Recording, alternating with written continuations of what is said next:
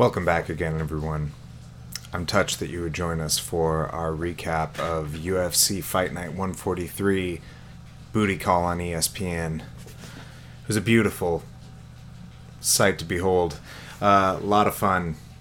Please enjoy mine and Matthew's recounting of the events. And uh, we want to hear what you have to say. So let us know what you thought about the fights. Let us know what you thought about the stoppage. Let us know what you thought about Rachel Ostovich's outrageous body and the fact that that cameraman did his job right to keep the camera on her upturned booty for three quarters of the fight. Enjoy, everyone.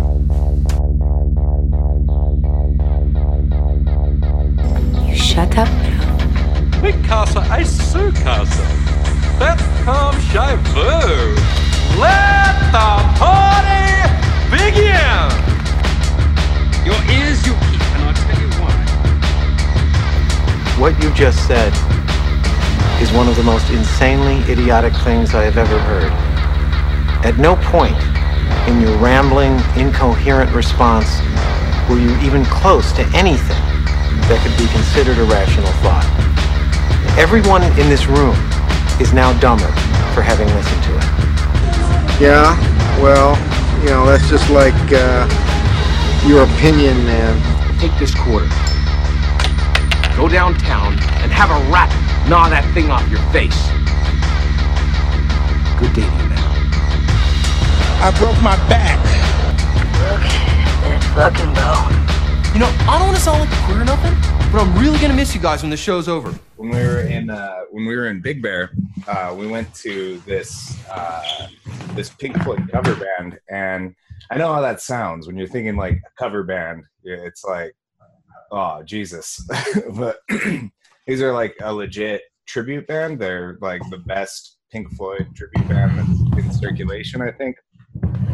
They're called Which One's Pink, and they were fucking mind blowing. Really? Uh, yeah, uh, they they were so fucking good, and I didn't know what to expect because the opener was this god awful band called Stun Grenade. So they had a, it was all these guys who were over over sixty, um, and they were just playing the most generic rock songs. It was like every every time they started a song, it sounded like they were doing Cat Scratch Fever. Oh, And- God. yeah, and um, the the singer he looked like uh he looked like a cross between Ted Nugent and uh, Mugatu from Zoolander. and he just loved himself. Like he was calling his guitar solos, like check it out, guitar solo. What?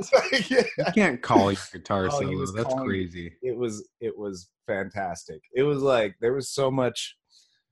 It, there was so much comedic material in that. that I can't that believe he called his own guitar solo. Oh, That's just ridiculous. over and over again. He did like a guitar solo, like, and he kept uh, every time, every time they finished a song, he'd be like, uh, "My bassist just told me we've been kind of putting out our D material here. We're gonna give you guys some some A stuff right Oh now." my and then he would start it off, and it'd be like some other fucking generic ass fucking oldie song.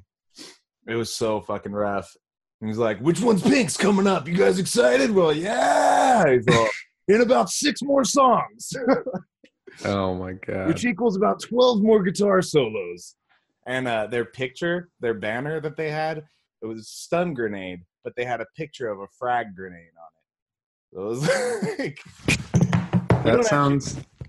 I want to look these guys up now. oh, dude, you should. They're uh, absolutely, it's exhilarating.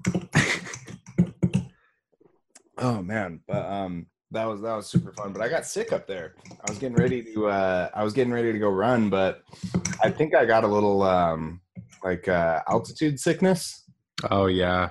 I I didn't even know that was a thing until like day three. I was um, I mean I'm, I'm not gonna lie. Day one I got super smashed, and day two I was hungover as fuck.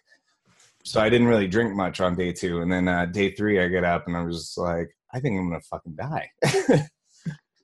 That, um, yeah, that'll do it. I, Mhm. uh, I've never gotten altitude sickness, but I definitely can feel the difference when I'm up there. Um, well, I guess sometimes, um, sometimes your body has like an adjustment period, and uh, like with the oxygen desaturation, You can get like flu-like symptoms from it. And yeah, I was just like bedridden, it was miserable. Uh, Um, but I'm just kind of getting over that right now. Um, so let's see. So welcome back, everyone. the The show is the show is on, and um, we're going to talk to you about the fights that just happened. yeah, we got a lot to cover. Oh man, so much.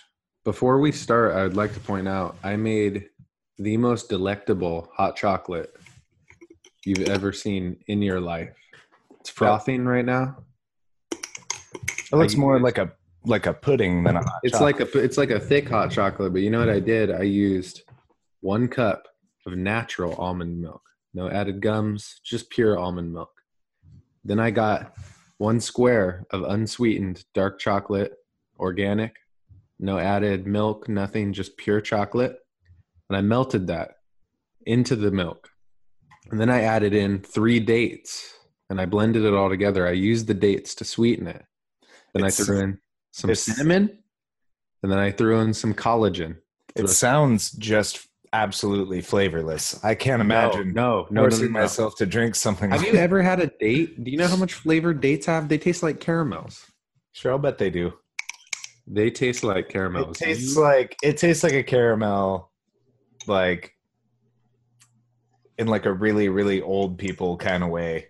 no, no. You're No. talking about like Werther's. A date is pure. It's nature's nature's caramel. nature's Werther's dates are nature's Werther's. Mhm. Well, I'm uh, I'm I'm ashamed that that's how we're starting this uh, conversation. Uh, I just figured the people should know if they want the world's greatest hot chocolate recipe. Yeah. So uh the world's greatest hot chocolate recipe. Take notes, people. Make sure you stock up on your dates. Okay. Mhm. Uh anyway, so UFC Fight Night 143. Some uh some controversy. A night, a night filled with strange happenings. The uh what did you think about the stoppage? Um, it was too early. That's not even me just saying it from a biased perspective. I think that I think he probably would have been finished regardless. I think there's probably like a 90% chance he was done. Yeah. But if it's a big if it's I was going to say if it's a big title fight, they shouldn't stop it that early, but if it's any fight, you got to give the guys a chance So, to fight on. Here's here's what I think. I don't think it has anything to do with um with the time. I don't think I th- I feel like early is a misleading word, but I know you I know what you mean. Here's the thing. Uh Dillashaw excuse me. Dillashaw got hit. He got pushed. He lost his balance. He ended up underneath a world class wrestler, a an Olympic wrestler. He was eating shots, but he wasn't eating powerful shots. He was eating little arm punches the whole time, and they were landing clean. But Dillashaw was continuing to act appropriately. He was turning towards him. He was reaching for a single. He was he was what is defined as intelligently defending himself. Yeah. There was no call to stop the fight. There was no actual reason why the fight should have been stopped. He didn't Yeah. even eat that many punches. He ate like just- four or five And punches. they weren't even like solid punch. Like it just doesn't make sense to me when Yeah. they stop a fight and it's not like he was getting his head bounced off the cage. Right. You know, He- like he was still attempting to scramble. Um, I just it it, drives did, me. it didn't look good. It wasn't pretty. It looked like a guy who was just uh, who has no. It looked like a guy who has no refereeing or or, uh like awareness of the like like just some random guy on the couch was watching and was like, "Oh, stop the fight!" Like, yeah, it's just Yeah. like it just drives me fucking nuts when they do that because it really just taints. It ruins the whole thing, you know. Yeah. And now, even though they've fought already, technically, you almost feel like you haven't seen them fight. Like you need to see it again. Sure, sure. I, I completely agree. That being said, Cejudo looked strong. Cejudo Cejudo looked good. He was um he was getting the better of it Yeah. up to that point. Um so there's no there's no deny there, I I I can't fault Cejudo in any sort of way. He did everything that he was supposed to do. He did he fought completely correctly. Yeah. Uh, Dillashaw uh looked a little um Dillashaw looked good too. He just looked a little, um, a little, a little weaker, a little less stable, and he he got pushed around a little bit. yeah, Uh, he um, and he's. I mean, actually, if you look at uh, like Dillashaw has a loss to uh, John Dodson in the Ultimate Fighter finale. Um, you know, John Dodson, who fights at I think he fights at 125 right now. mhm. Very explosive guy, short, stocky. Yeah, John Dodson Uh, has some real awesome highlight KOs. Like he's Yeah, and He's- you know, big power puncher. yeah. So before that, before this fight, that did kind of play into my mind just a little bit. Like, even though it's kind of hard to judge off of that fight because that was a long time ago and it was pretty early in TJ's career. It was Um, definitely it was pre um it was like it, that that that was like pre uh his whole camp Right. and everything. But so- I was think what I was thinking was like maybe he would have. I don't know. Maybe stylistically, that's the style of fighter that he's going to run into problems with. You know. it's possible. Possible. But he did fight John Lineker, who's about as short and stocky as they get, and he beat the shit out of him. So Mhm. Um it's hard to say. Yeah. Uh, also, there's the factors of him him going down in weight and everything. Well, How's that affecting his uh, his power and his, his stability? hmm But I mean, that's really, to be honest, that's that's about all I have to say about that fight. The fight only went fucking ten seconds, so Yeah, it's not very rich with material. There's Yeah. not really, other than the stoppage, there's not really a lot to talk about. there's there's a lot to say about the stoppage. If you guys haven't seen it, you should check it out. Uh, formulate your own opinions. Tell us what you think. I'm I'm interested to hear uh, what what other people have to say. But my my my professional opinion on this on the subject is um, that fight should not have been stopped there that, because there was no actual justification for it. It- there he Yeah. he was off balance and he was being kept off balance by a very very very successful wrestler. Um, Yeah. and wow, Cejudo, you could say, is the most successful wrestler in the history of MMA. Right? Yeah. 'Cause he's the only gold medalist, isn't he? I think everybody else was either like Olympic alternates Yeah. or silver or bronze, or I think he's the only gold medalist. I believe he's the only gold medalist. Um, they they do make a big deal out of it every time. Uh, Yeah, that's what I was thinking that. yeah, Um, And then that Greg Hardy main event. I was just gonna say, Christ. how uh, first of all, what a pile of dog shit! Like, Shame on you, UFC. What are you doing? You're taking it too far now. yeah, like he he's a big, strong, athletic guy. Athletic might be a little bit of a stretch. He's big and he's strong. Well, But he came out swinging like like like crazy, but like a guy who never actually learned how to throw a punch. He was like pushing Yeah. and leaning into his shots. He was wasting so much energy, Well- and he gassed himself out and like Th- this whole thing, this whole problem, this all started when they signed Brock Lesnar. Now, Mm. when they signed Brock Lesnar, it was fine because Brock Lesnar was legit. He was a former NCAA. he had real uh, He had real sport. credentials. He had a, he was had a background in a high level combat sport. right? Um, and he, he was um, they signed him he was- early. he was an Olympic he was an Olympic prospect too. Yeah, that was the thing. He, he didn't he didn't go.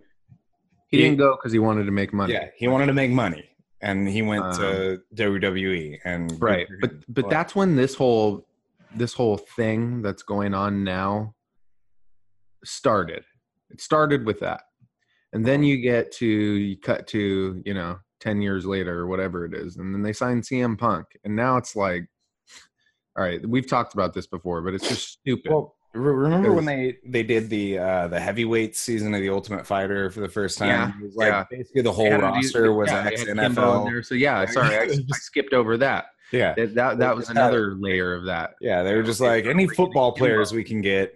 Any, yeah, we got Kimbo But you know what, Slice. Roy Nelson, and a whole staff of football players. with with Kimbo, at least with Kimbo, he he at least he was fighting.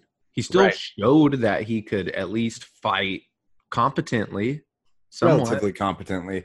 He Yeah. wasn't. Yeah, he wasn't fighting in the in the caliber of a trained expert in No. fighting, and, and he didn't have discipline, but he had uh he had practice. Yeah, I'll tell you what, had- Kimbo Slice looked ten times better than Greg Hardy fucking did. He did. Uh, Kimbo Slice actually knows how to throw a punch, and he knows how to Yeah. new you know, God rest. Anyway, uh, I know. Kimbo. Poor Kimbo.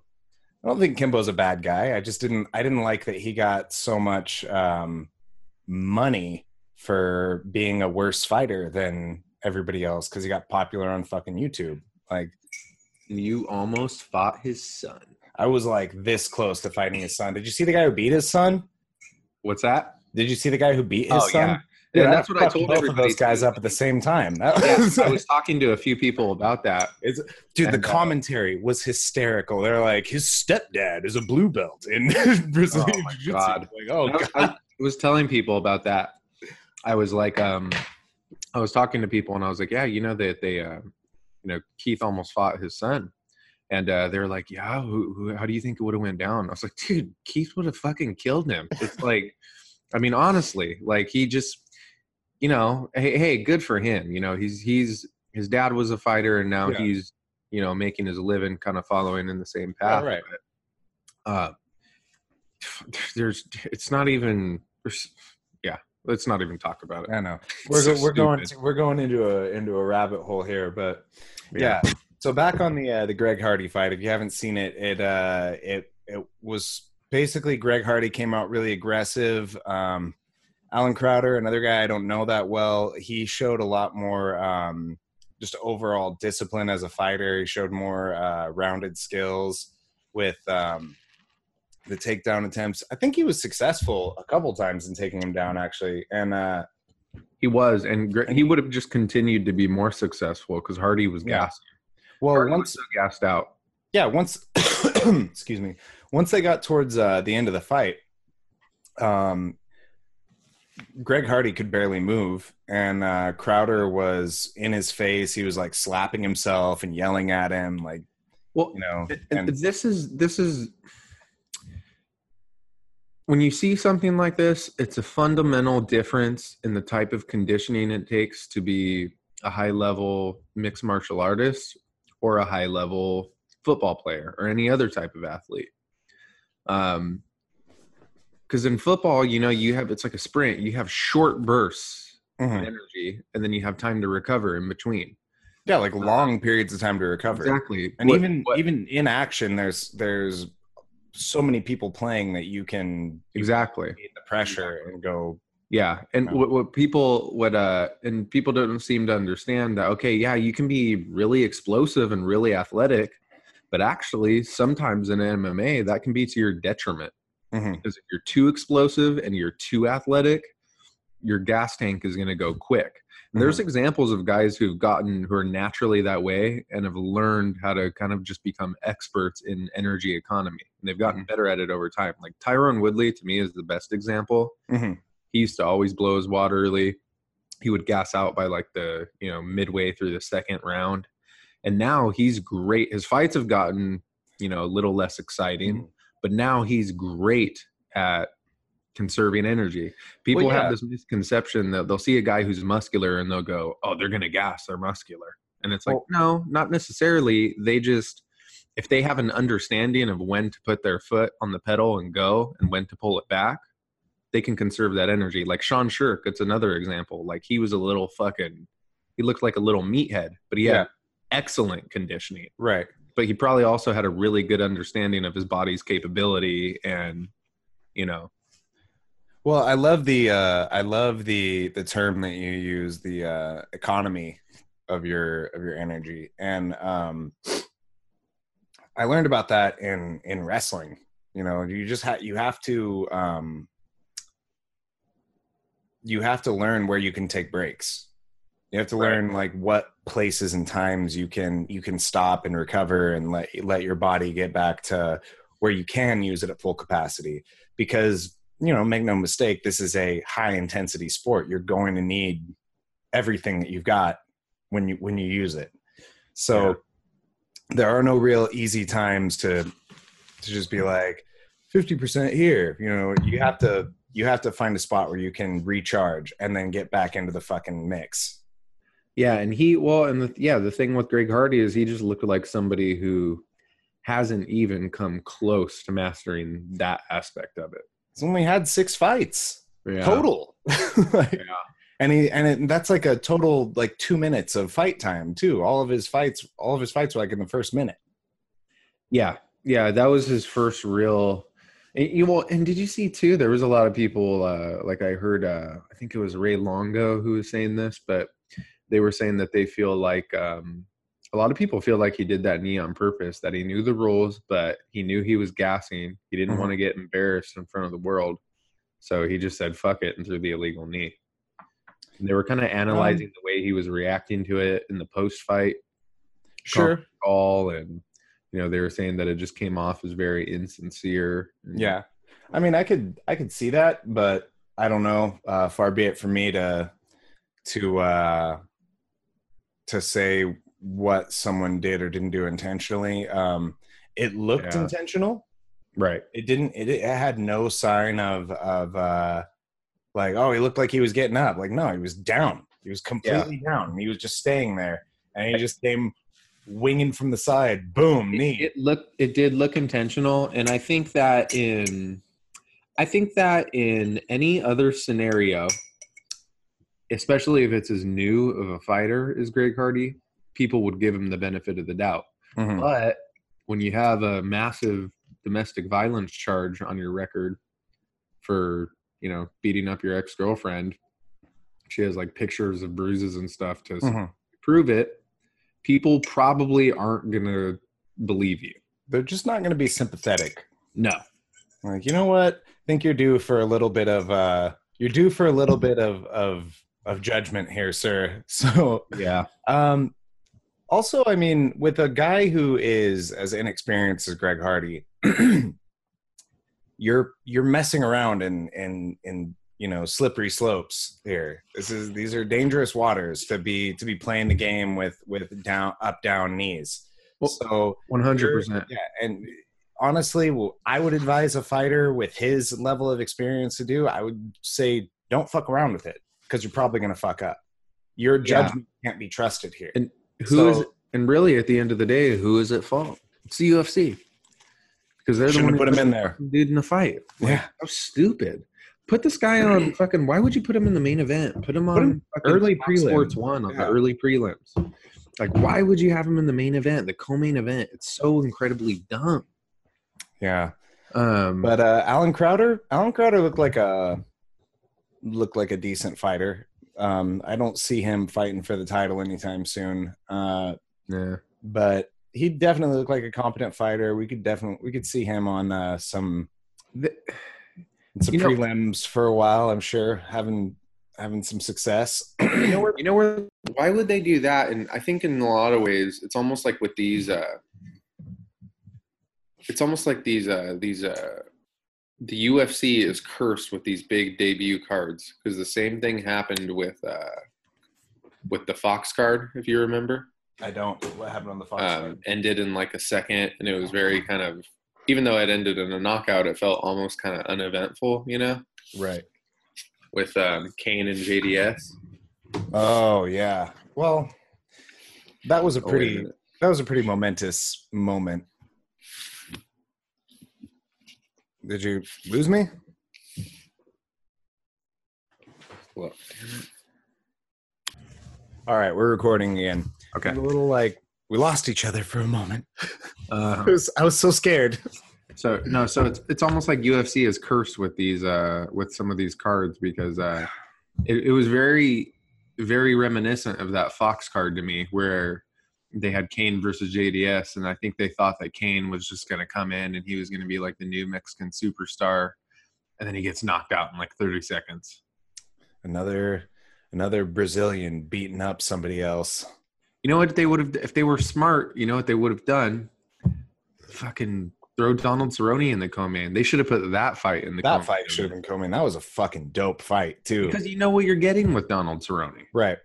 He might get his ass kicked, but he also might kick somebody. You're going to get an exciting Look, fight. He's never been in a boring fight. Yeah, it's gonna be exciting one way or another. Like Exactly. he, he wins or loses, and man, I loved the uh, I loved the emotion in that fight. I loved how like the excitement because it was just like he didn't like this guy. This guy was coming No. out talking shit, That was What- intense what was because that kid was talking some mad shit. Well, he was just yeah, real like over the hill. Like he he yeah. fucking And you know, one thing is I I actually uh I hate to admit it, going into that fight, I had actually picked that kid to win. really. I thought he was going to beat him because I had saw who did he fight prior to this? I think is uh the fight I had seen him in before this. It was him Alex versus Hernandez, that's who it is. yeah Alex Hernandez. But the fight I saw him in before this, I think he knocked out Dariush. Okay. Um, and he knocked out Dariush quick. He just looked like a super physical kid. And you know, Donald Cerrone in the past has kind of let sometimes he'll let that trash talking get to him. hmm Um, I- and I just thought, you know, maybe I don't know. I thought the kid was going to take it, and then Well, Donald Uh, Cerrone seems to be on one of the. He seems to be hitting that like um that that later end of his career stride that you see fighters do sometimes, like like how um okay, how I, I- Lawler and and yeah, uh, yeah. and, I like, um, agree, but he, but like, I don't know, dude. I'm just saying. I agree, but I feel like Donald Cerrone's had like five of those because he fights so much. yeah, Donald True. Cerrone is like notorious for putting a win streak together and then he loses one or two and then he puts together another three or four fight win streak Right. and he loses one or two. You know? right. Well, yeah, Donald Cerrone is is historically the um he's like the best guy with a with a wishy-washy record. Like he's like the Yeah. best guy who who never maintains a win streak. Um Yeah, yeah. No, you're probably right. And he uh what now now he has the most finishes in UFC history. He passed Anderson Silva. Yeah. I think he yeah, he's got the he's got like the most finishes and I think the most wins, right? Or is it I think so. Yeah. most wins and most finishes and he um i don't know i hate to i hate to attribute this to to anything like sentimental or anything but he seems like he got his head right and he keeps talking about his fucking baby and he I know. the way he's been fighting he looks really focused I He saw that he too. has like a very very focused mentality in all of it in his recent fights just like really the last two this Yeah. one and the um the uh can't did he fight? Yeah, why am I I'm just- forgetting it too. Mike Perry. Mike Perry. So he just fought Mike Perry, and he just had like, I think he looks like he's fucking going for it right now. And uh, it's early to say in this this streak, but he's uh, he's looking serious, and I'd I'd like to see Cerrone go for one of these like. Um, I'm middle aged. My career is almost over, and I'm gonna go for a fucking rampage runs I- right now. I think if well, there the rumor is they're talking about doing him versus McGregor, and I think if they can put together him versus McGregor, uh, that'll that would give him a legit, you know, uh, put him in the picture for a legit title contention. Is your phone ringing? Oh, sorry, yeah, it was. Yeah. Um, that would give him that would put him in the picture for a legit, legit title contention, and uh, it would be cool to see him. Yeah, it would be cool to see him make like one final run at the end Yeah. Career and Well, I love finally yeah. pull it off. You know. Well, I love that. Uh, I love that when uh, when fighters do that. Like, I, I love seeing that. Like that, that last that last spark because we all know there's a time limit on this sport. You can't you can't fight forever. Your body gets old, and you can't keep up with um, with the younger, fresher athletes. But at the same time, you reach a point where you may not be physically the most um, you may not be physically the most imposing that you have been yourself, but the accumulation of knowledge and instincts and experience you're you get hardened at this like, mentally at a certain point where you're just better at fighting and while your Yeah. body's still competent enough to perform you may be the best fighter that you've ever been Yeah. And then and then you see True. guys yeah then you go beyond that and you enter a dark place. And that is the place that Fedor Emelianenko currently. let's not talk about fedor at all let's just leave that It's a perfect Let's segue. just remember him i don't want to talk about it That might have been one of the greatest segues in podcast history. Um, all right so what happened in bellator we still have a lot of fights to talk about in the ufc though i'm just saying Yeah, but I've just been jonesing to get at this one. This all right go get it out. I, I i'll just sit back Well, I mean, what more can you say? You know, um, fuck, there's really no way to put it other than Fedor's chin is just dusted. Um, and let's not take any credit away from Bader.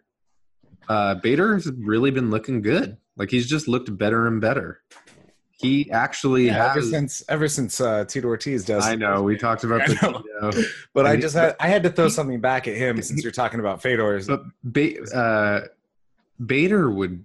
I, w- I kind of would like to see that rematch because I hate Tito and I think Bader would just destroy Tito right now. I mean, it wouldn't Dude, even. of course close. he would. Are you shitting me? And I would just love to see Tito get knocked out when again. that when that fight happened in the first place, Bader would have fucking destroyed Tito. He just happened to not. yeah, he just like, had a bad just- night. Yeah, it was a bad But night. but it would be interesting to see now, considering like Bader has what could be considered not obviously. Look, he's not like a top level K one kickboxer or nothing, but he has some solid hands on him now. Like Yeah. he hits hard.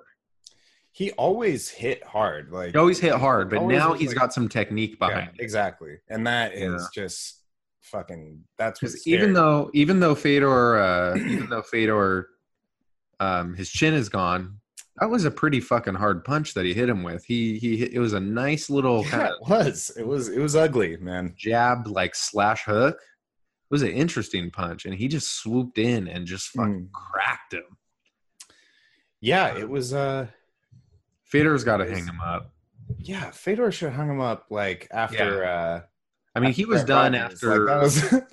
he was able to come back and get some wins, but yeah, I, he was actually done after the uh, what probably the that Strike Force run. yeah. Uh, I think he was honestly. I th- he was well past his prime at during the Strike Force run. He was having hard fights with people that he should have just been plowing through.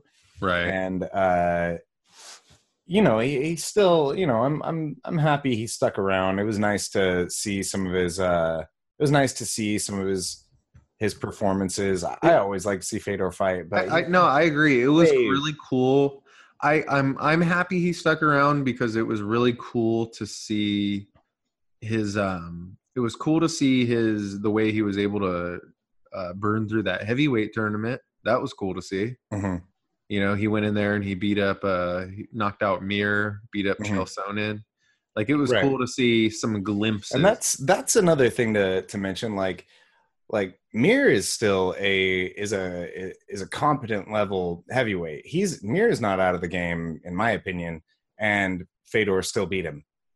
right. you know so that's fucking knocked him out that wasn't Yeah, the best um, performance by Mir. Mir didn't fight the fight that he should have, but that's still, you know, is, that's Yeah. still saying something. Like I mean, I mean, hey, Fedor can still hit hard. He Fedor still can- timing. Like there's still Yeah. plenty of fights he could win. mhm. But I guess the question ultimately becomes how many more knockouts are you willing to risk to get to that point, you know? well, other than that, the question is like, what is what is his goal as a fighter now? Because he's not going to be Yeah. he's not going to be world champion of anything. No. He's not no. going to be the best fighter in any division. That's and- the weird thing about Fedor too. I wonder what he's getting paid. I mean, he's already probably filthy rich, so I'm sure the money is not even Doesn't the money just go back to Russia and then Russia takes care of him? I think that's how it works. Putin just takes all of his money. I think so, dude. I think And that, he lives he's Yeah. and he lives with Putin. yeah, he just he's he's Putin's neighbor. They both they have they they're they're on the same property. He just has his own little guest house on. No, Um, I don't I don't know. I know Russia's a weird place, man. That it's it's fucking crazy out there. yeah, I have a uh, I have a client who I train who's uh he's from Russia and he came here when he was like 18. He's an engineer. His name's Oleg. Mhm. And uh, I asked him he's from St. Petersburg and I was asking him one time uh I was like, "So you're from Russia?" He was like, "Yeah." And then I was like, "Oh, all right. So you, when did you come over here?" And he was like, "When I was 18." I was like, "Have you ever been back to go visit or?" And he was all, "No." No. And I was like, um, I was like, you don't, oh, all right, you don't want to, or he's all, no. he was like, shortest. He has zero desire to ever go back to Russia. That's- he was like, that's it's not the nice place. That's all he said about it.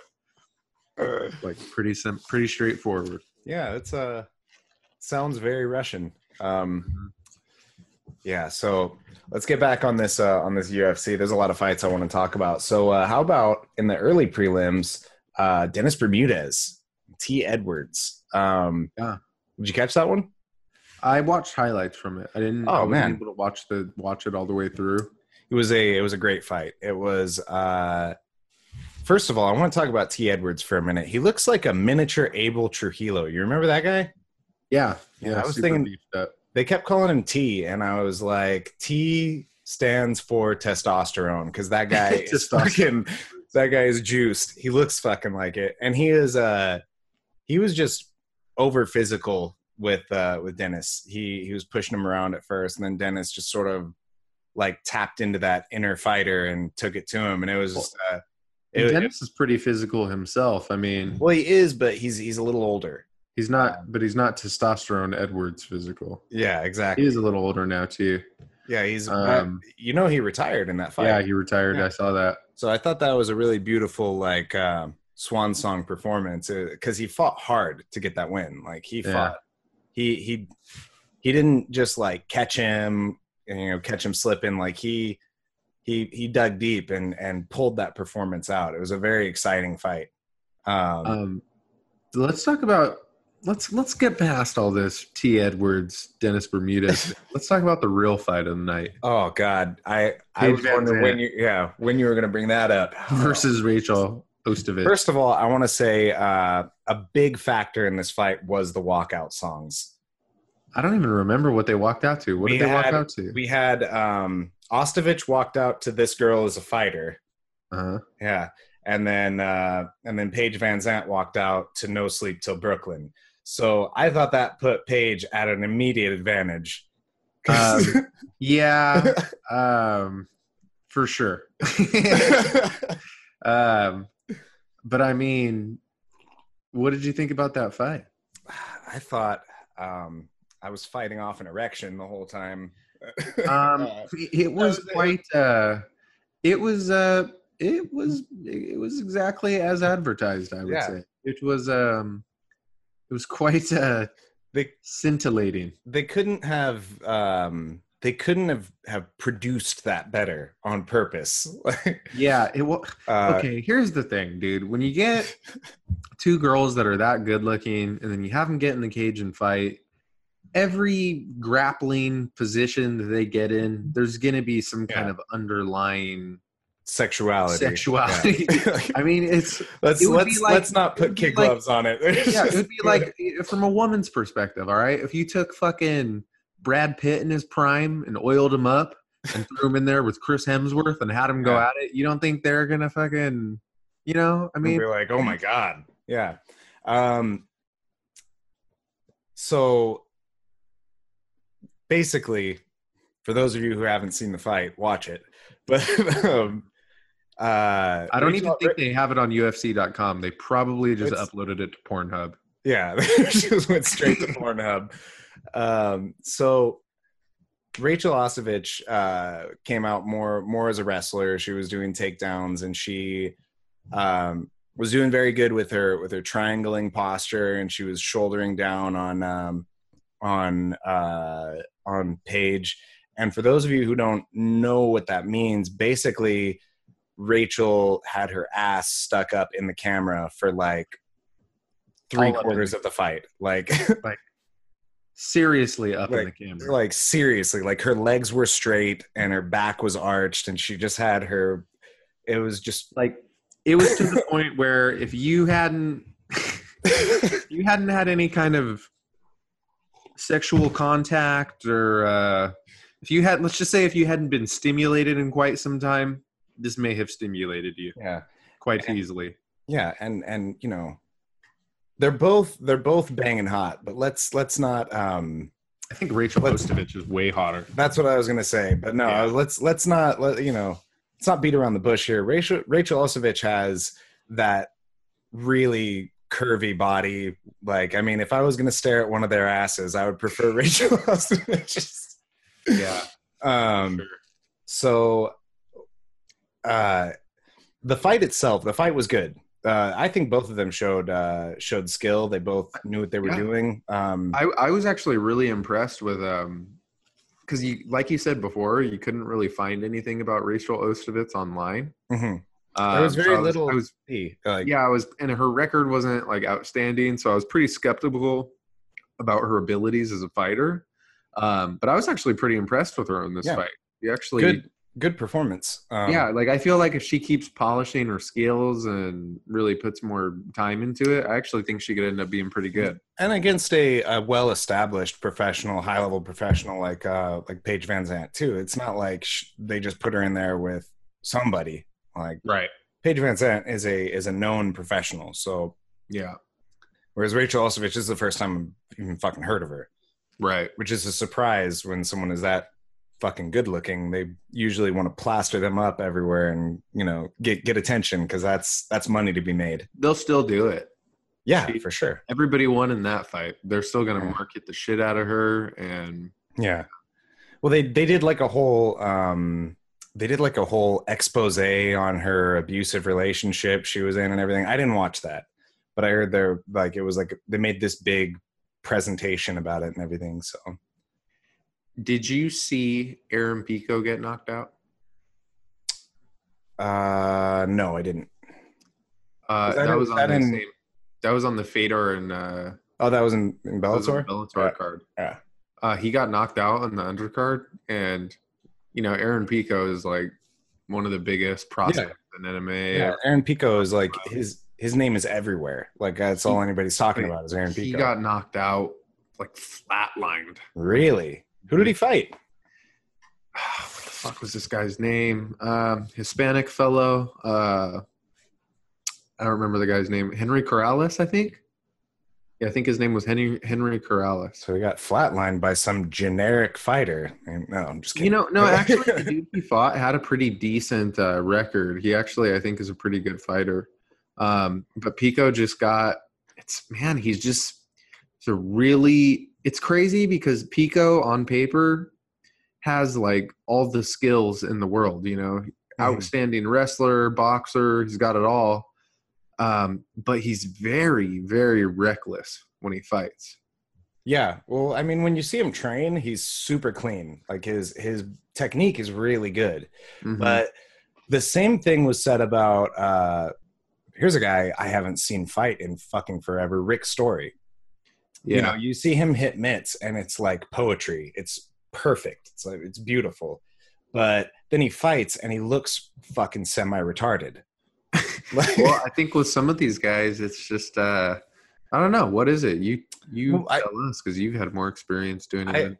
I, I can absolutely relate in the sense that um, when you're training, you have a lot more control over your over your environment. You're you're more familiar with everything. You don't have an audience watching. You you don't have external factors. It only Right. it feels like you're performing under perfect circumstances. yeah, and you know When you- all your training partners and you know what to expect out of them. Exactly, exactly.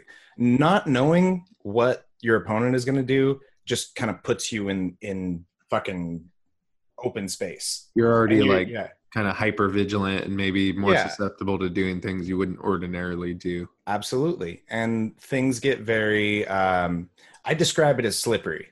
Mhm. It feels slippery. Your your your grip feels slippery, your feet feel slippery, your everything you're doing feels a little bit off balance when you're actually competing. Right. Uh, because everything's a little bit shifted to the left. You have an audience you have an audience watching. You there's noise, there's lights. Mhm. Um, there are consequences for failure. In the gym, you you fuck up, you do it again. You fuck up, you do it again. Fuck up, you do it again until you get it right. And then you get it right, and then you do it again. And then you do it again. You do it again. You get to do it once in the fight. And if Mhm. you fuck up, fight's over. right. Have fun. Have fun dealing with that for the next, you know, uh, six weeks to six months till your next fight. right. Yeah. um, so Not uh, not very forgiving. yeah, so It's like The- Eminem in uh, Eight Mile. yeah, Got one chance, one opportunity. it, it does it feels it feels very much uh like that it feels very Yeah. much like uh when you're about to compete it's like i'm never i'm never nervous about getting beaten up the crowd doesn't really make me nervous No- of of course it affects you but i don't get nervous from the crowd The only thing that, that gives me any nerves is like, man, I don't want to fuck this up and Yeah. not have another fight for so long. Like my last fight was me fucking this up. Yeah, and that's kind of the most fascinating thing to me about uh that's the most fascinating thing about about any kind of whether it's MMA or whatever, any kind of performance uh, sport. The most fascinating thing is a lot of times the people that do the best at it aren't even necessarily like the best athletes or the best anything. yeah. They just respond the best under pressure. Right. Simply. I mean, that's plain and simple. Well, yeah. I mean, the, the, Talent for responding to pressure. mhm. the the best skill you can have as a fighter is adaptability. Right. everything else comes second secondary to that being in a position and knowing what to do or or just being able to make a decision Right. most of the time not even necessarily making the right decision but being able just not freezing because that's what Yeah. fucks people up in fights is like we have split seconds that we got we got to do something and people get torn between like i should do this or this like "Mm, just do something i can move like It's almost like it's kind of like uh, it was funny. I was writing a uh, paper for my English class the other day, Mhm. and uh, one of the questions they asked us was, um, they asked us about like writer's block, basically, and uh, what I said was one of the things that um, one of the easiest ways to get into the flow of writing is just to write, even if you it's dog shit and it's horrible. Like you just got to put something down Mhm. but it's almost the same for literally anything in the world like whether it's fighting whether it's and i compared it to even drawing too like a lot of times if i'm getting ready to do some art um, i might not be in the mood for drawing at all and every i just feel off and everything just feels shitty But after you do like 20 minutes of sketching exercises eventually you just kind of you just start to go Yeah.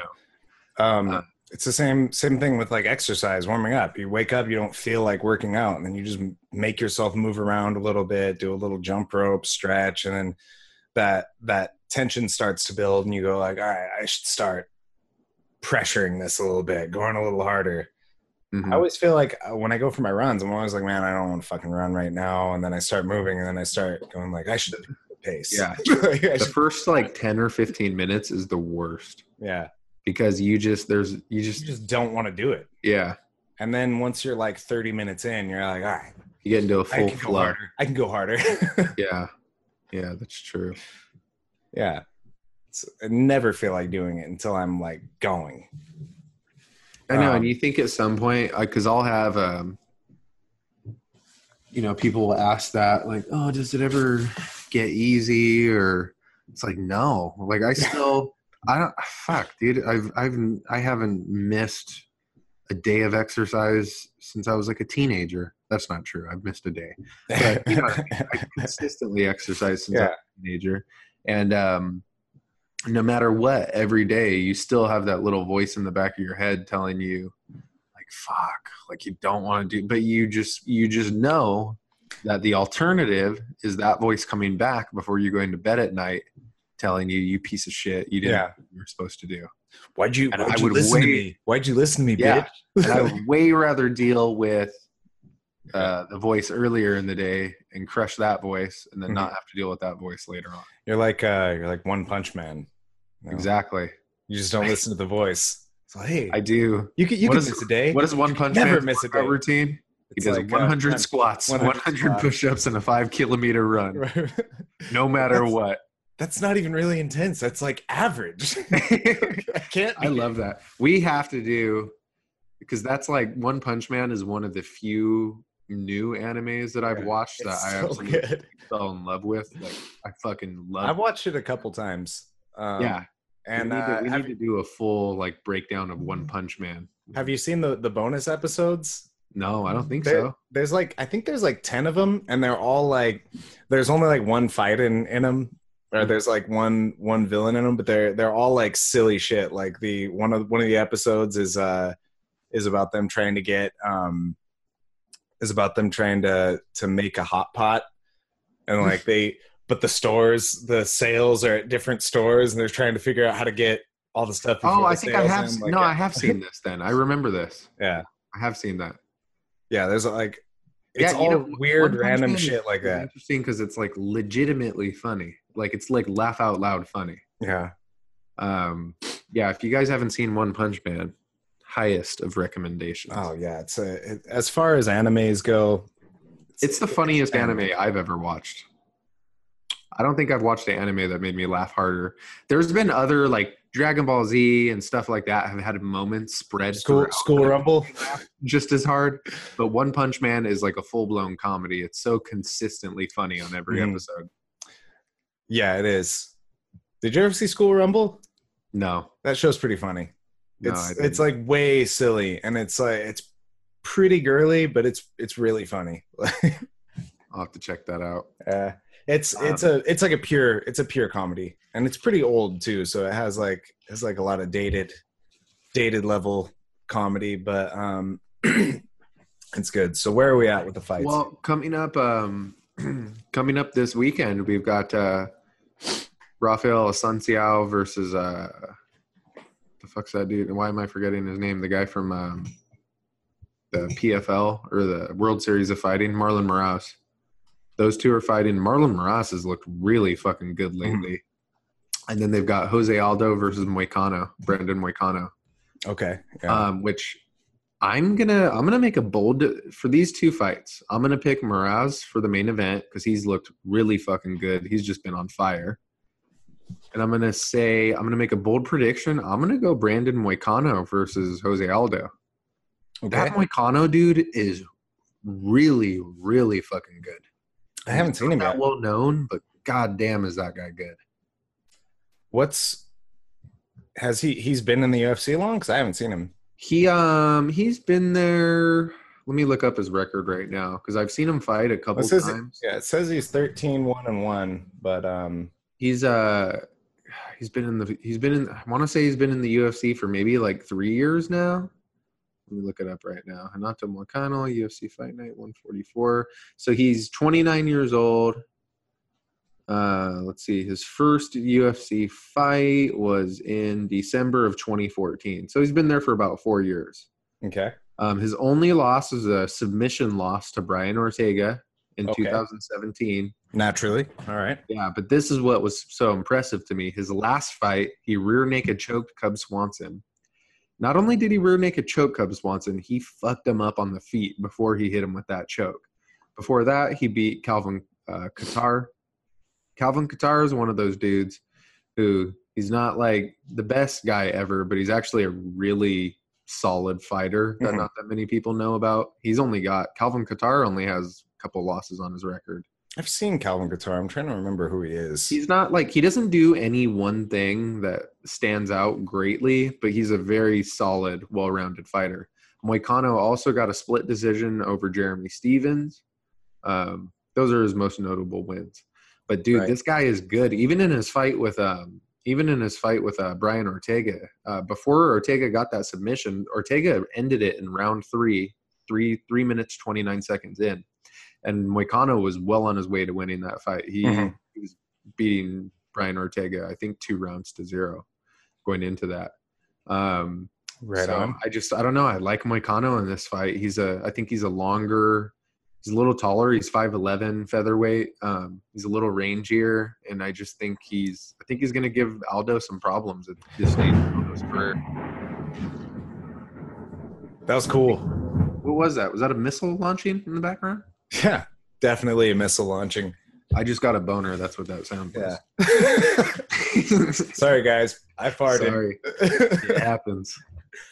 Uh, that was fucking dope. Uh, so I don't know a lot about uh, Renato Moicano. I haven't seen him fight. I may have seen him fight, but I don't remember. you Um, should before this weekend. You should go and watch. some I actually Yeah. think you would really like his fighting style. Well, yeah, I'll, I'll check him out for sure. But uh, what I was gonna say is, uh, uh, from all, from what I know, uh, it, this fight really depends on what Jose Aldo shows up.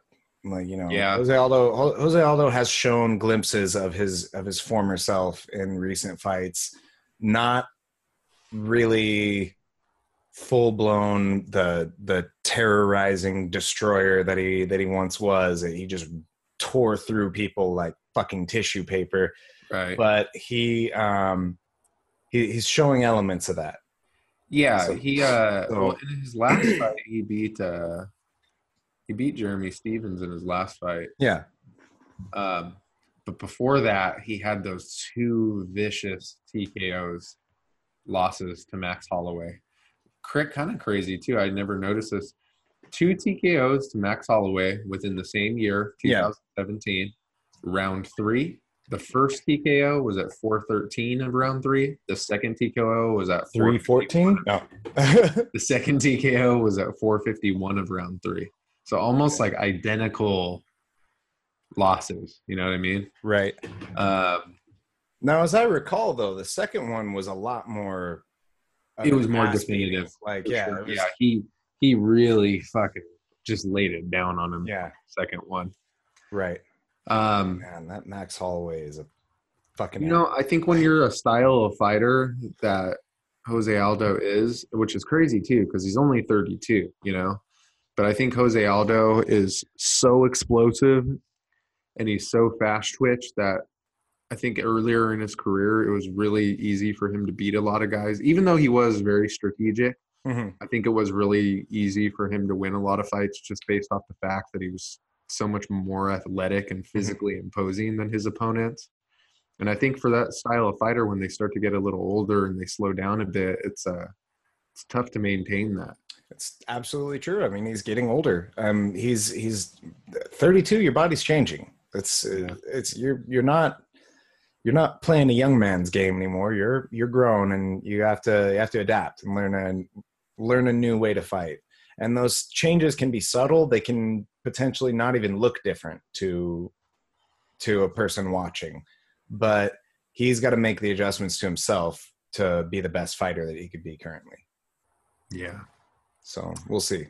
Um, other than that, Demian Maia, but Demian Maia is fighting on the he's fighting yeah, Lyman I Good. about- who's he fighting? Lyman Good. Yeah, Lyman Good, I think was from Bellator, wasn't he?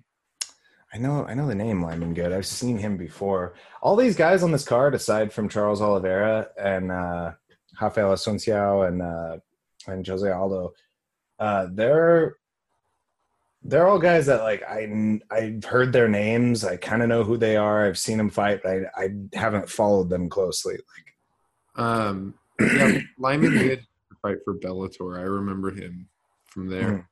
Um, I think he was even maybe tried out for the Ultimate Fighter at one point. Um, I'm pretty sure. Might Sure, why not? thinking of. Um, Lyman Good is a pretty distinct name. Like I don't know. I don't know a lot of Lymans. you know what fight is interesting? Uh, Charles Oliveira versus David Teymur. Mhm. David Teymur has uh, got some really high level kickboxing. And Charles Oliveira has some has Has some a- nasty submissions. Yeah, that's an interesting. Like he's he's one of those uh he's one of those wiry motherfuckers that like it looks strong. Like he's Yeah, super he skinny, does. but when he grabs people, it looks like Yes. he's like a boa cuts them down. Yeah, He's strong in a very odd way. yeah. I, I love I love seeing that. Like those those those grapplers who are just wiry, skinny, like snake like monsters that just I- wrap people up, and they're just like no. It's just it's just it's fascinating to me because it's such a different application of strength. You know, Mhm. it just really puts things into perspective as far as like what it means to be strong. Right. Like Oliveira probably couldn't he probably couldn't bench press or squat my dong. But Yeah. when he wraps his arms around you, you're not getting him off of you. No, no, You know? he's he's a he's a filthy, filthy grappler. Man, having done as much uh, training and grappling as I have, you come across guys like that. Sometimes you just look at him, you're like, that guy doesn't look that strong. And then they get those fucking grips on you, and it's like, oh, he's he's one of He- those things. He looks like he would be one of those guys who would be uncomfortable to grapple with. right? You know those guys? Yeah, just- uh, like yeah, because there was guys like that. Like when we would train with Travis, I hated playing with Travis. dude, me Uh, too. Travis, wasn't- Travis would like every time you touched him, he was all elbows. That's what I would always. Oh yeah, you felt like you were grappling with a bag of wrenches. And he wasn't even necessarily his forte wasn't grappling. You know, Travis was a good like karate guy. Yeah, But- Travis was really good at, at stand-ups. He was really Yeah, good at like Travis good at- yeah, he was Yeah, good at He getting was. yeah, getting was good at getting like bat. hit down and He and was. fucking basing back up. But- Yeah, but because he was good at that, when you're on top of him, holding him down, and all you could, you feel like every time he pushes up against you, you're getting whacked with a fucking mallet. It's Yeah. it's very uh, I always say I it's would not fun. yeah, I would always say that uh, he felt like you were grappling with uh, with a pile of glass, Mhm. like pile of broken glass. Yeah, It was just like everything's just sharp and hard, and it's just slicing Yeah. into you, and he's just constantly cross facing you, and Yeah. Yeah, Uh, I don't like it. I want some dough on what I'm grappling with. All right. yeah, I I'll want to grapple with a bag of flour. Yeah. I'll Give grapple with a big old fucking strong motherfucker all day. I hate grappling those bony motherfuckers. They're just like stabbing you with their elbows and knees, and their shins are all pressed into you, and it's gross and uncomfortable. I want to grapple with a baguette. A baguette. Baguettes are hard though. Okay, that's no, yeah, you're right. Maybe a soft Wonder bread. sourdough? Wonder bread, piece of white Wonder bread. That's Yeah, what just, I want. just a nice, a nice doughy, uncooked Wonder bread. Yeah. Just a loaf of Wonder dough. Mm. Is Wonder bread ever dough, or does it just come out of the mix like that? I don't know what Wonder Bread is. I think what it is, uh, the Elmer's Glue Factory has uh, residual glue that kind of hangs on to some of their machinery, and then they scrape it off, and then they form it into a bread patty. And once they leave it out overnight, it hardens enough to be Wonder Bread. Yeah, yeah, and then they take the, uh, then they take the, um, in a cow factory, they take the leftover, not the actual testicles. That's too high quality. They No, take no, the no. actual scrotal meat, and that's how you get a piece of bologna. They just flatten it out. They throw that in the Elmer's glue Wonder Bread. Just take Got yourself actual- bologna sandwich. Oh man! So you got Elmer's glue and Uh-huh. really low grade scrotum. Really low grade scrotum. Uh, this isn't bull scrotum, all right? No, this no. isn't a thick. You could you could take a bull scrotum and make a crocodile Dundee hat out of that. They're Yeah. taking low grade scrotum. Low grade scrotum. Where do you get low grade scrotum from? I wonder. You gotta go. You gotta go somewhere bad, like Santa Maria. Santa Maria. No, Santa Maria's got high grade scrotum. Santa Maria is known for for their for their scrotum. the scrotum barbecues are off the chain in Santa Maria. If there's any place in the world where they could barbecue a good scrotum, a bad scrotum, and make it good, it would be Santa Maria. I'll give them Okay, throw a little throw a little Susie Q on that that. scrotum. Yeah. Grill it up just right, medium rare. Oh yeah. yeah, I, I could I could see it. Um, what else do we got going on? Johnny Walker is fighting Dude. Justin uh, Ledet. Have you seen Johnny Walker fight? It's very exciting. Holy bejesus, that Yeah. guy is violent as Yeah. fuck. Yeah, Did you see him knock violent. out? Uh, we might have talked about this on here, but that knockout that he had, I think he fought Khalil Rountree in his last fight. Um, refresh my memory. it was he fought Johnny Walker fought Khalil Rountree on the, um, it was the UFC uh, Chile card. I think it was the same card where um, Santiago Ponzinibbio beat uh, fucking uh, what's his face Neil Magny. I think it was that same card, and Johnny Walker knocked out knocked out uh, Khalil Rountree with a standing elbow. Like he literally grabbed the back of his head and just fucking drove his elbow into his skull, and it was the most violent thud. It sounded like a baseball bat. I, I honestly think that might be my. Uh, I think I think standing elbows are my favorite kind of knockout. There's nothing. there's something so one, satisfying about it. Like just You don't see them very often. Um, so they're super fucking cool looking. Yeah, it was that same card. Yeah, KO standing elbow. Um, yeah, you don't see them very often. Um, and they are just they're so brutally effective. Like brutally not- effective, yeah. and they're visually they're just ruthlessly violent looking. I there's mean, something so ruthless about elbow. I don't know what it is. They're just so intense. you just you see a guy get knocked out with one of those, and you just feel And I'm not even sympathy. yeah. I'm not even talking about like like flashy elbows, like spinning elbows or the No, you're talking elbow. I'm just talking just straight up boom, yeah the Muay Thai style. boom. bun sock, boom. Yep. Side Yeah, no, elbow. that's a different kind of elbow. That's not like that. Uh, we're not talking about the Yair Rodriguez versus yeah. Young elbow. This is a whole different deal No. because it really does sound like a baseball bat. I mean, that that's basically what it is. Fucking- a bone that's Yeah. roughly not quite the size of a baseball bat, but close, just going right across your Dude, face. it's it's your lead pipe. Just boom. Mhm. ah. that's why I really liked Kenny Florian because he threw a lot of standing elbows. Remember when he ripped Alex Karalexis' face in half? Yeah, Kenny against- Florian, and this isn't even to sound like insulting. Kenny Florian was like Muay Thai light. Like he wasn't quite like full blown like pro level Muay Thai, but he was way more competent in Muay Thai than anybody else that he fought. He he had some of the the highest uh, Muay Thai specific skills in in Yeah. UFC in his time. Like I, you didn't. He he was super super unphysical. That was his biggest weakness. But he was so good that he fucked people up a lot of the time that were well, should have overwhelmed him. yeah, Remember you're right. he- that, that was his biggest weakness because Dude, remember when uh, when Clay Guida was just this guy, nobody could stop him. Like he wasn't he wasn't like the best fighter, but he was just so physical that he was driving through people. He had the best chin, and then Kenny Florian just rolled and knocked him the fuck out. yeah, yeah, and then uh, he just when he gave that remember he gave that post fight speech and he was like, "I finish fights." yeah And like Kenny Florian, as good of a fighter as he was, was so unintimidating. And yeah. Florian trying to cut a promo is just hilarious still this day. But uh, I uh, my favorite thing is how he looked exactly like Ben Stiller. Yeah. He looked so much like Ben Stiller that they had a promo where they had him reading Zoolander lines, but Yeah. he's just not funny. no, Like you want him to be funny, but he just isn't. He doesn't have that kind of personality. Yeah, and, and it's, it's actually very uh, true what you said about him not being very physical. Because if you actually look at Kenny Florian's record, all of his biggest career losses were against guys who basically were just able to out physical him. Yeah, that was definitely his biggest weakness. That was the thing he had the most trouble with. But the, the way he fights, like honestly, um, you have any interest in like the in the art and the skills involved in in being a good fighter, follow the career of Kenny Florian. Watch the way that guy fights. Watch the way He was one of the first.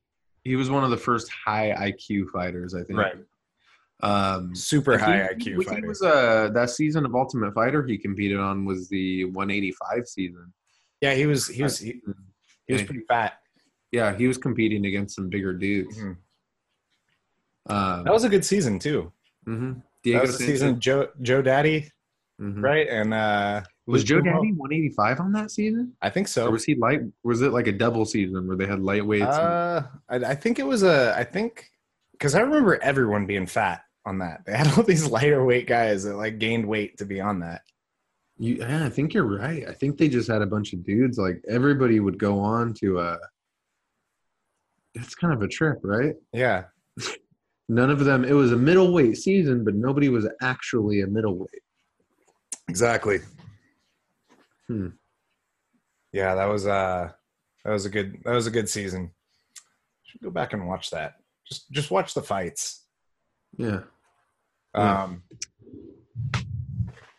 All right. So what else do we got?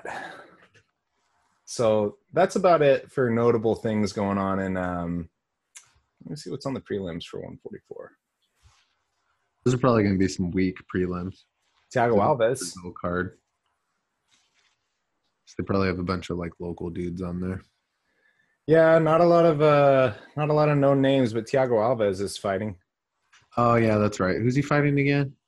Max Griffin. Max Griffin. Yeah, that guy's actually pretty decent. I think that guy beat uh, he beat Mac Perry, uh, Mike Perry. Did he? Yeah. Let's go look at this Max Griffin character. I don't know him. When I uh, when I click on Max Griffin, it brings up pictures of Thiago Alves. Max Griffin is not very Wikipediable. no, not Wikipediaized. He's from Santa Barbara. Oh, is he really? Mhm. That's interesting. Huh. I We didn't might know that. We might have grown up with him. Um, yeah, so that's that.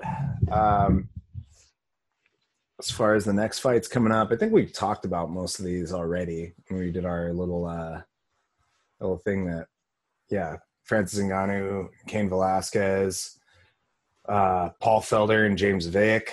It's nice to see Paul Felder coming back. I like the way he fights a lot. Um let's see. Yeah, James well, got fucked up in his last fight against uh, what's his face, Justin Gaethje. did he? Yeah, When was that? destroyed him. When when was that one? I feel like I Uh, watched that, but it was a while ago. Three months ago, four months Yeah. ago.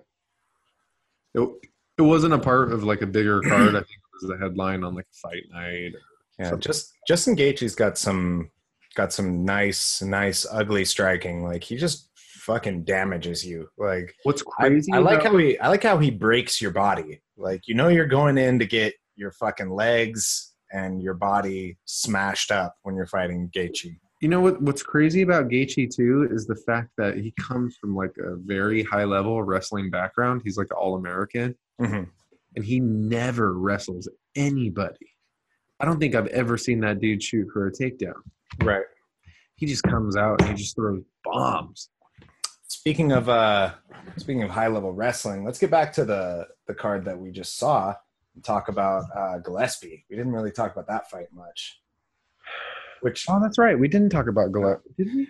no, we didn't. Huh, okay. so Gregor Gillespie uh really showed off that high level wrestling. Yeah. Uh he he only took one punch in the entire fight.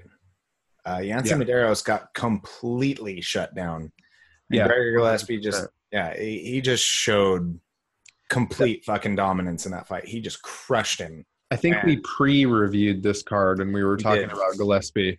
We did, we did. and uh, that was one of those fights where going into it i when i envisioned it in my mind's eye i just could not see uh Medeiros, Medeiros winning. Yeah. i mean gillespie is just so fucking his control is just ridiculous Yeah. i mean Well- he's to me gillespie is like he's got like khabib level wrestling he's really fucking good i don't know if he's got He khabib does, I think I, mma game I think Khabib has more more ferocity.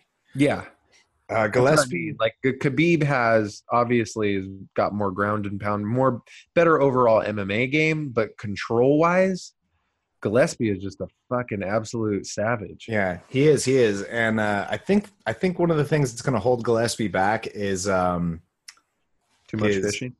no, no, not his fishing.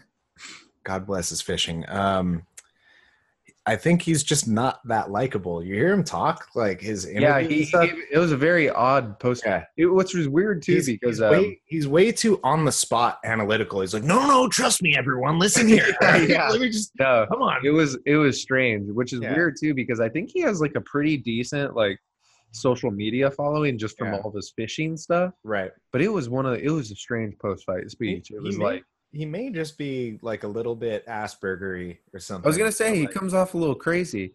I Yeah. think, uh but I don't know. They could maybe they could market that. That might be Mark. He's different, that's for sure. For sure, The way he acts, it's like he's, He's- out there. yeah, he's very um, like he's not, he's not like. Re- he's not responding to the crowd and in the No, sense of like getting I- them I- hyped up I- or anything. He's yeah, just I was like, gonna say he's like of ways- explaining to them. He's like. "Now, listen here, guys. In a lot of ways, I actually kind of liked what he. It was almost like a teacher trying to like teach Yeah. children. right, Which that's essentially what you have with a giant MMA crowd. You have a bunch of children who Right. are like, they want to see violence, and Yeah. he was like, "Now I know you didn't get the violence you want, but this is why." let me let me just tell you, yeah, And he did And- finish him at least. He did end up finishing him. So he was he was certainly he was right. He had a good violent finish. Uh, he just beat Yeah. the shit out of him. He fucking beat a hole into the ground with uh, Medeiros' face. mhm. Um, but yeah, like for the first like you know eight minutes of the fight, he didn't he didn't touch him aside from wrestling. He like he just Yeah. he, he but he's absolutely right. It was a good strategy. He just broke him down. He just crushed him into submission, and then when he was just laying there like defeated, he was like, "All right, now I'm just gonna pound your head in," and he did. Mhm. Uh, I just don't think that sort of communication with the audience is going to be popular. No, definitely Uh, not. The audience wants to see, fuck, man. People these days, they want to see fucking. Light shows and Yeah. fucking and I don't even know what they Like, want to see anymore. I don't know what's what. They just they just want to see Nicki Minaj fighting Beyonce with laser lights behind them and Yeah. Iron Man flying around in the rafters. That's it. That's all people want to see. They want to see. uh They want to see the UFC Infinity War, or like maybe they give Brock Lesnar the gauntlet, and have to somehow get it from And him. uh, they're gonna they're gonna dress they're gonna dress uh, DC as Captain America. So he's gonna Yeah. have like his belly sticking out of the spandex, Like, and he's gonna Yeah. be grabbing the the gauntlet like no. Actually, John Jones would be Thanos because he's by far the most unlikable That's person. Unlikable and unstoppable uh, yeah. at the same time. I think uh, I think if that's the case, maybe uh, maybe Gustafsson would be Captain America then. Yeah. Be really really uh, off-putting at a Swedish, right? Swedish or Swiss? I always get that mixed up. Aren't they both the same? Is that? I think they're the same. I thought Oh, Sweden. Swiss is Switzerland. Sweden is Swedish. Oh, So whichever one he is, they're basically the same though. It's kind of like Persian. they they look the same. It's like Iranian and Armenian. They look the same. they look the same. Their languages sound the same. In relation to where we are they're basically the same direction. I don't know what they are but that's enough for our racism for today. Anyway i still like the idea of him being captain america. I think that's really funny. Yeah, they should do that.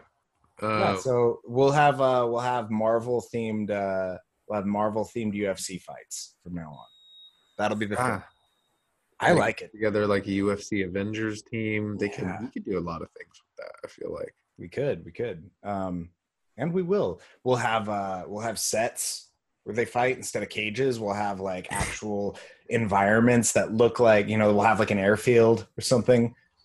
That would be yeah. They could do like old school Mortal Kombat where there's all kinds of random shit. Oh yeah, there'll be like a garbage can with a fire and Yeah. you know, a crashed a crashed jet turned over like Um, it's speaking of uh, actually, this isn't speaking to anything, but did you see that haggard ass UFC belt? That new belt is so ugly.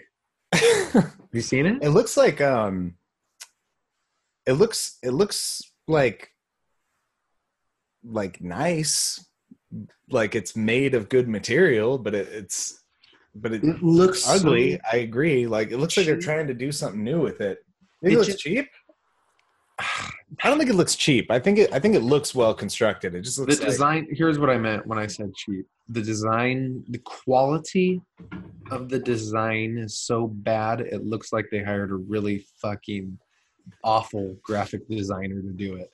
I could see that I mean, like it just it's ugly as fuck. yeah Like, I, I, for, nice stuff before. I forgot till you brought it up that they got the new belt. Like that they got a new like why bother redesigning the belt? I mean it's a it's a belt. It's a classical look. You don't want to have like a futuristic looking championship belt. Who A belt is like a timeless uh, a championship belt is like a timeless symbol. who Like told them that that looked good? They need to be fired. Like who in their fucking right mind said, "Oh yeah, this looks good." Like it looks so fucking awful. how dare you? Dana White himself designed that belt, approved of it. Dana White doesn't know what he's doing anymore. I, don't think, know. like- I don't know who I'm, I made that up. I don't know who did that. He uh no, you're probably it wouldn't surprise me if he did. Dana White just drew it up on a napkin and he was like, Yeah. perfect. Looks like he had his one of his kids draw it. uh, man. Yeah. Well, So uh, I think we've pretty much squeezed all the juice out of uh, the we fight. have, You know, we have. I think it's uh, time we transition. transition away. Are we going to continue on this one, or uh, did you want to close out? Um, what do you think? Would it be easier to close out and then start up again, or yeah, we'll we'll provide two episodes today, guys. So thanks for tuning in to uh, the recap episode of UFC Fight Night 143 live from ESPN Plus app. Uh, I'm I'm a big fan of the ESPN Plus app. I used it to watch this fight, and it's actually pretty fucking convenient. You can get it on on your Yeah. fucking TV, on your phone, on your fucking iPad, whatever you want. And it's only like four ninety nine a month. Fucking do it. All Yeah. the fights that they're gonna post on there, fucking get that shit. Uh, I did. um, I so, um, yeah, this is fun. Give us a like, give us a follow, give us a share, and uh, get out of my fucking life. All right. Love you guys. Peace out.